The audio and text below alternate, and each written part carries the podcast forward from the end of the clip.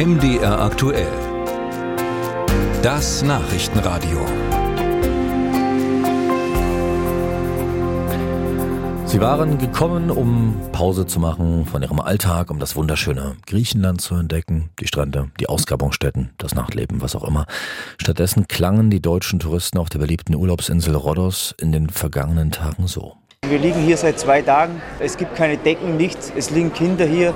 Es gibt nichts. Wir waren recht weit dran in Lordos. Wir haben auf dem Felsen oben das Feuer gesehen. Das ist Wahnsinn. Ab Freitag war schon Ascheregen. Und ab da war es kein Urlaub mehr. Eigentlich nur noch Angst, was passiert jetzt. Rhodos.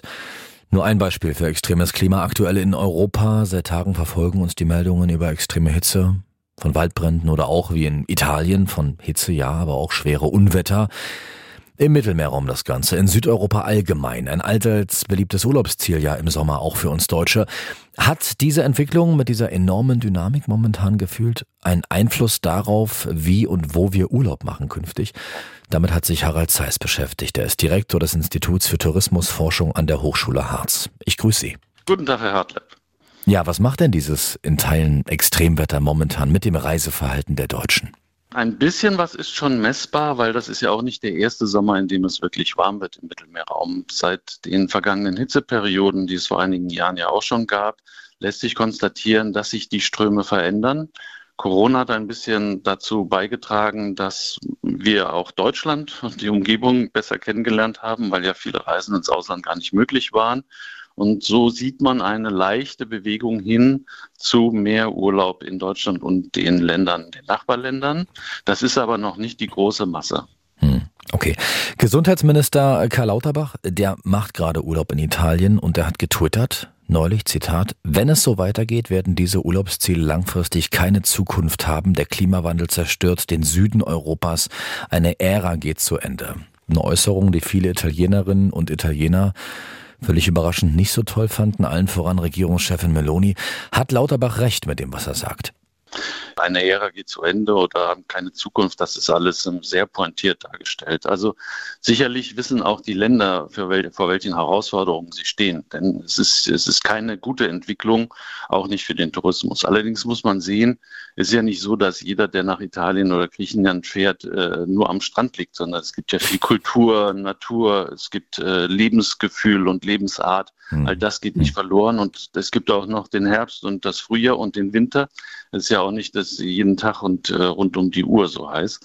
Ähm, deswegen ist das ein bisschen krass dargestellt. Aber ich bin mir sicher, dass diese Länder sich sehr genau Gedanken machen, wie sie die touristische Infrastruktur umbauen, wie Städte umgebaut werden. Und man muss sagen, das werden wir hier in Deutschland auch tun müssen. Weil natürlich auch Extremwetter wie momentan wirtschaftliche Probleme mit sich bringt. Wie finanziell abhängig sind denn diese Urlaubshochburgen wie Italien, wie Griechenland im Süden vom Tourismus?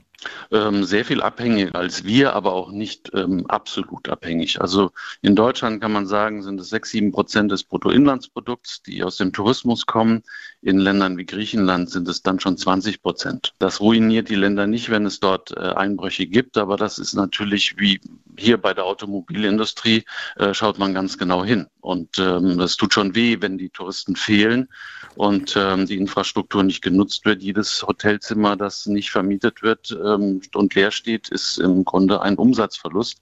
Und an dem Tourismus hängen natürlich auch sehr, sehr viele Arbeitsplätze dran, hm. äh, insbesondere auf den Inseln, die vielleicht auch keine andere Wirtschaft haben, außer Fischfang, Tourismus und etwas äh, Landwirtschaft. Insofern ist das schon eine ziemliche Herausforderung für die Länder im Süden. Drehen wir es mal um, Herr Zeiss. Welche Regionen, sofern es sie denn gibt, könnten denn möglicherweise vom Klimawandel profitieren sogar? Also sicherlich profitieren jetzt erst einmal die Regionen, die ein gemäßigteres Klima haben. Ich denke, dass es sich auf den mitteleuropäischen Raum stärker einwirken wird, vielleicht auch ein bisschen Richtung Skandinavien.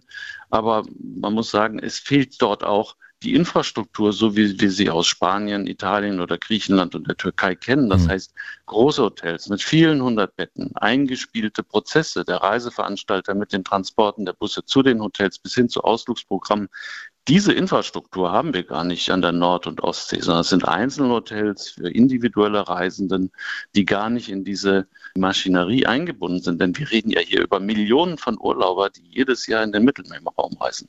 Abschließend vielleicht Wenn Sie es leisten können, noch ein Reisetipp vom Experten. Wo macht denn Harald Zeiss am liebsten Urlaub? Im Sommer. ich wollte dieses Jahr auf der Saale paddeln, aber da hat mir das Wetter einen Strich durch die Rechnung gemacht. Da habe ich mir dann Jena und Dresden angeschaut, sind dort wandern gegangen, ein bisschen Kultur, ein bisschen Kulinarik. Das war mein, mein Sommerurlaub. Wie schön, Harald Zeiss. Direktor des Instituts für Tourismusforschung an der Hochschule Harz, hier bei MDR aktuell. Ich danke Ihnen. Herzlichen Dank, Herr Adler. Einen schönen Tag.